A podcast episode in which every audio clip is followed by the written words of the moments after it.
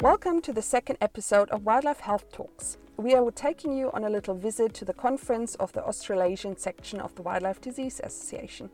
We are at Kinglake Adventure Camp in Victoria, surrounded by a lush rainforest and lots of wildlife, including the rare gang gang, a parrot that sounds like a creaking door. I'm your host, Kat. I'm a vet, wildlife health researcher, and science communicator, based at the University of New South Wales in Sydney. My guest today is Dr. Sarah Wahltinez. Sarah is a PhD candidate at the College of Veterinary Medicine at the University of Florida, but is currently based in Sydney. Sarah studies the impact of changing ocean conditions on sea stars. Welcome to the show, Sarah. Thanks for having me, Kat. Sarah, let's start with a few WDA questions. When did you join the WDA? I believe it was around 2015 when I was a veterinary student at Ohio State University. What do you like about the WDA? I love that it's a community of like minded people with wildlife health in mind. It connects us all, and it's interesting to hear all of the different backgrounds and research interests that people have, and they're just a wonderful group of friendly people. Do you have a favorite memory linked to the WDA, like at a conference or workshop you want to share? I do. We had just moved to Australia in 2018, and I received a scholarship from the WDA a section to be able to attend the wildlife pathology short course at Taronga Zoo. And it was just a fantastic introduction to the amazing animals in Australia and the even more amazing people who research them. Let's move on to your actual research. So, um, you chose sea stars for your study. Why is that? I love animals that maybe are a little less charismatic. So, I just love the opportunity to work with animals that we don't quite know so much about. And when I was a veterinary student, I had the opportunity to do a little work on sea star wasting. And sea stars around 2013 started dying by the millions off the Pacific coast of the United States. And I was at Seattle Aquarium during that time, and we had a group of sea stars that were unfortunately going through wasting, which is a suite of clinical signs where they have epidermal lesions, so their skin starts to, to have lesions, they lose their arms, and ultimately they end up dying. So we had a group of sea stars that were headed down this path, and we started doing research to try to learn a little bit more about this pro- disease process um, as it was occurring. So is this the name of the disease, sea star wasting? So I guess disease is, is perhaps not the best word to use since we don't know exactly what causes it. So we call it sea star wasting. Some people call it sea star wasting syndrome, asteroid idiopathic wasting syndrome. There's a bunch of different names which makes it even more confusing. But essentially, it's a suite of clinical signs. Right now, we're not able to find any kind of a pathogen or definitively link why this is occurring. We think it's due to changing ocean conditions and environmental stressors. Sea stars are amazing creatures, and they have this tissue called mutable collagenous tissue. It's a connective tissue that's unique to echinoderms and it's innervated by the nervous system. And it's able to change its tensile strength in a fraction of a second. It's this incredible tissue. And it's in their body wall and it's involved in autotomy. And so you can see that there's a connection potentially between this tissue and the signs that we see associated with what we call wasting in sea stars.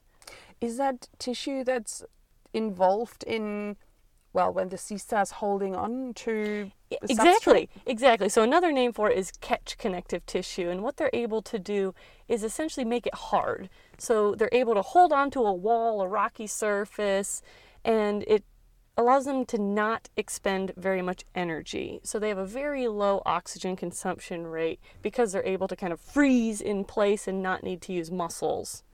That is pretty cool for yeah, sure. they are. They're amazing you said that the sea stars back then were dying by the thousands. Um, that Actually, sounds millions. By the millions. Wow. Yes.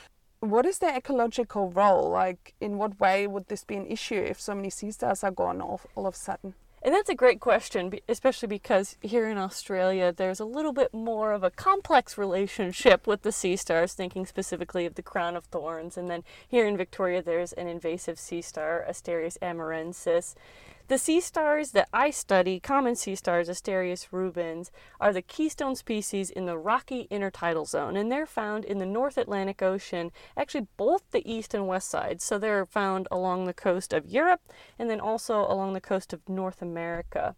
And as the keystone species, they're very important in maintaining biodiversity. And they do this by eating mussels, Mytilus species mussels.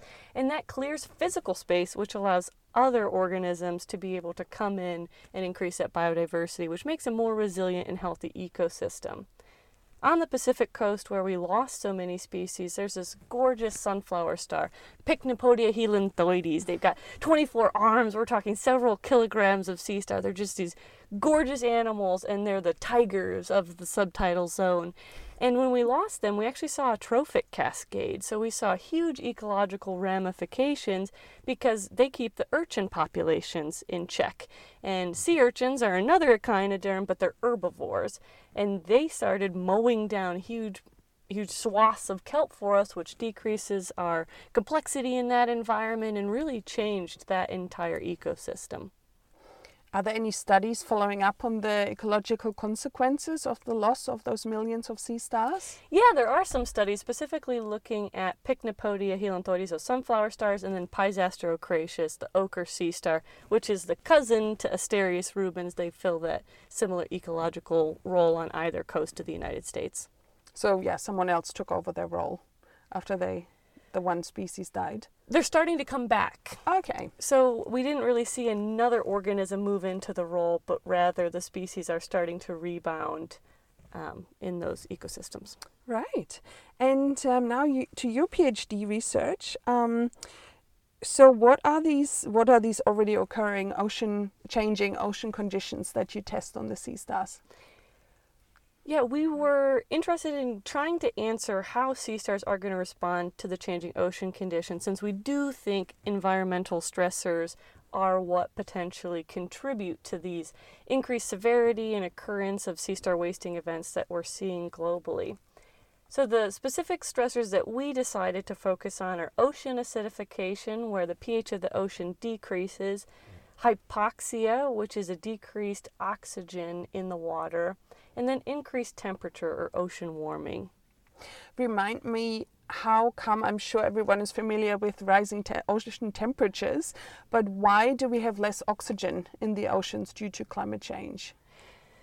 The reason we have less oxygen is there's a multitude, but a lot of it, especially in our coastal ecosystems where these sea stars are found, has to deal with eutrophication. So we're adding increased nutrients into the water of our coastal ecosystems, which results in an increased abundance of bacteria and other algae, and they consume oxygen, and unfortunately, then it's not available for the other animals in our ecosystems that makes a lot of sense. And um, so, how did you test those changing conditions on the sea stars? Do you mean how did we create the conditions or what were we looking at in the response of the sea stars? That's a good question, both, I guess. All right. Well, to simulate the ocean acidification, the reason ocean acidification is happening is because we have increased atmospheric carbon dioxide from some of our industrial processes. So, the way you can simulate that in a laboratory environment is by bubbling carbon dioxide into the water, and there are a variety of control systems that you can use that monitor that water pH and, and make sure that they're kind of dosing the water with carbon dioxide. For hypoxia, we bubbled nitrogen gas through these very fine pore special air stones that create little tiny bubbles, and that displaces the oxygen in the water. And then for temperature, that one's pretty easy. These were on a, a heat exchanger system, and we could just control it by setting the control panel. Easy. And then, um, what did you? What changes? What changes did you look at in the sea stars? We looked at a lot of changes, and specifically, we were using coelomic fluid as our sample matrix, what we were kind of evaluating. And you can think of coelomic fluid as analogous to vertebrate blood. So it bathes their internal organs. Sea stars don't have blood vessels, they don't have veins and arteries.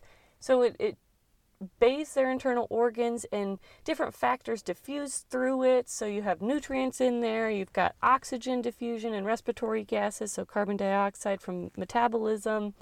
And you also have their immune system. So, coelomocytes, the cell that circulate in that coelomic fluid, are the effector cell of the echinoderm immune system. We can think of them kind of like a white blood cell in a vertebrate animal. And then there's also different things like macromolecules, like our complement cascade and, and different cytokines and things that help prevent sea stars from getting infections from their environment. So by using coelomic fluid, we're able to really get kind of a snapshot in time about their health, about all these different organ systems interacting in this fluid. And what's the able, color? Sorry, what's the color of that fluid? It's colorless and clear. Ah, shame. I was hoping for some green or blue there. I know, I know that would be exciting.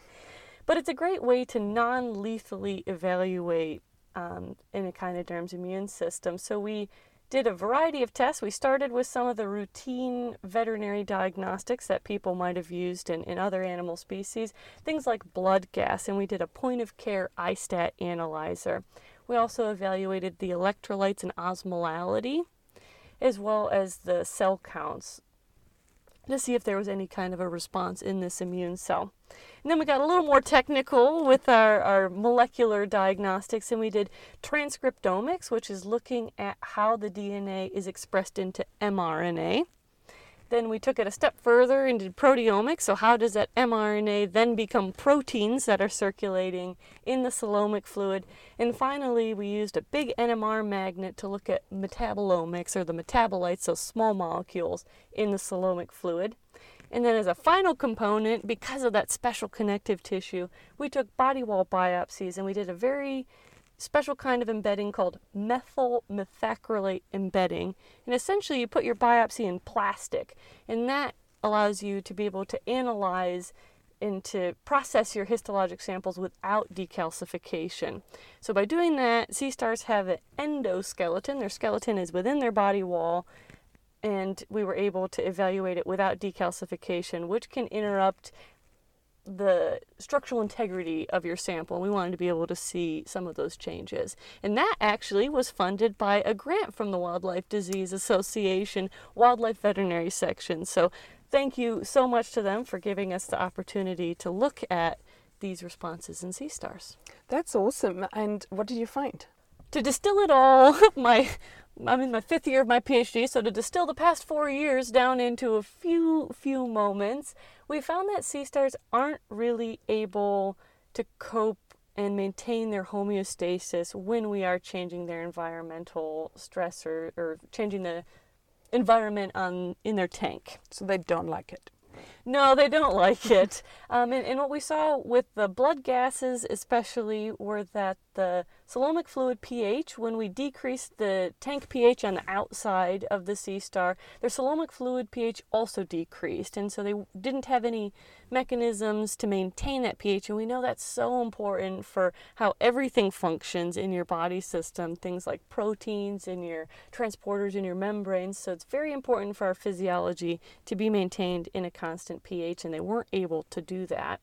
And with the hypoxia group, so when we decreased that oxygen around them, and we did do, did do a big decrease down to about 20% of our oxygen saturation, and the sea stars also weren't able to compensate. So we saw less than half of, of the partial pressure of oxygen. So the oxygen dissolved in their coelomic fluid decreased markedly when they were put in a tank that didn't have enough dissolved oxygen in it. And for the temperature, we saw that their metabolism increased, which we've seen in other species of sea stars, but they had increased carbon dioxide, so one of those products of our cellular respiration and our metabolism, which then also decreased the pH of their coelomic fluid. So these sea stars are also facing a lot of physiologic challenges, and that might help us understand a little bit about why we're seeing more of this sea star wasting and these sea star mortality events all across the globe. We do have a lot more results pending. Um, there will be definitely a few more manuscripts, so please keep your eye out for that.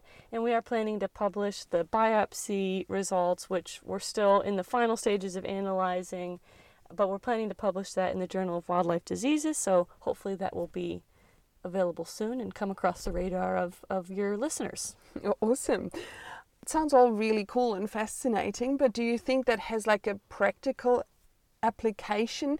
Like, obviously, there are these changes ha- changes happening, and you're contributing to understand better what it does to sea stars and probably like a good part of the ecosystem the sea stars are part of.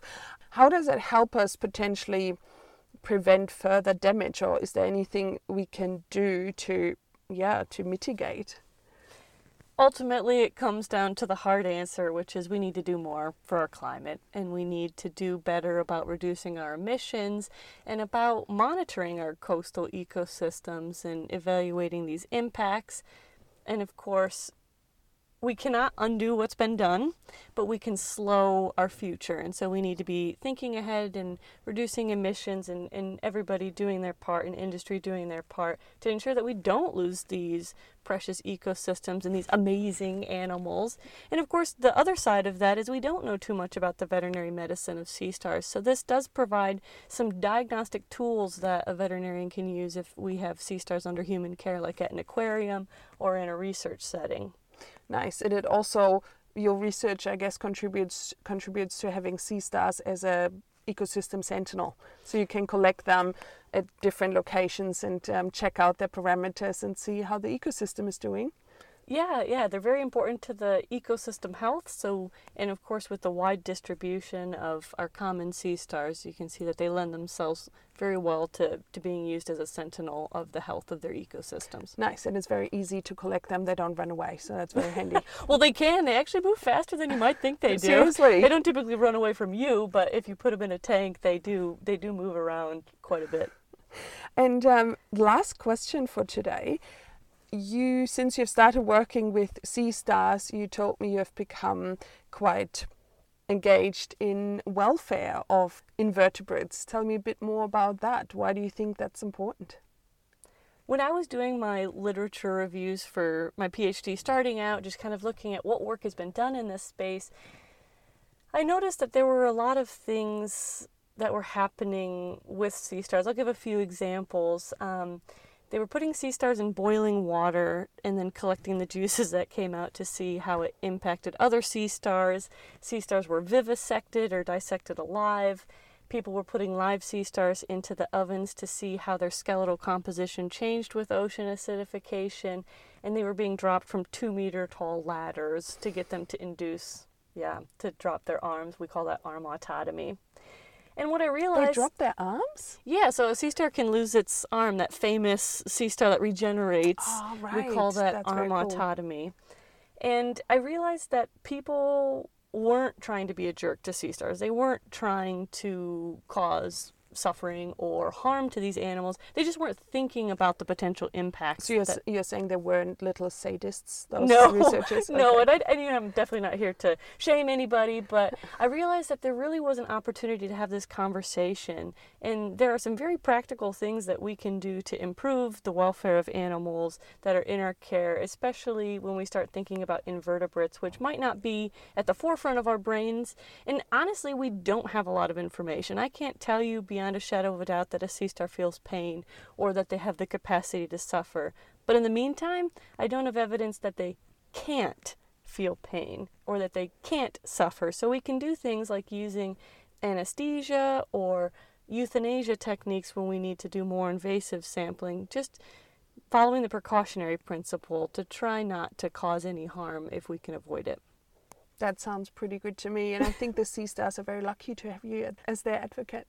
Well, we're lucky to have them in our world, and, and I hope we're able to make some positive changes, both how we treat them in human care when we have them with invertebrate welfare and thinking also about the health and welfare of our free ranging animals. That's great. I will definitely um, view the sea stars a little differently now. Thanks so much, Sarah, for being my guest.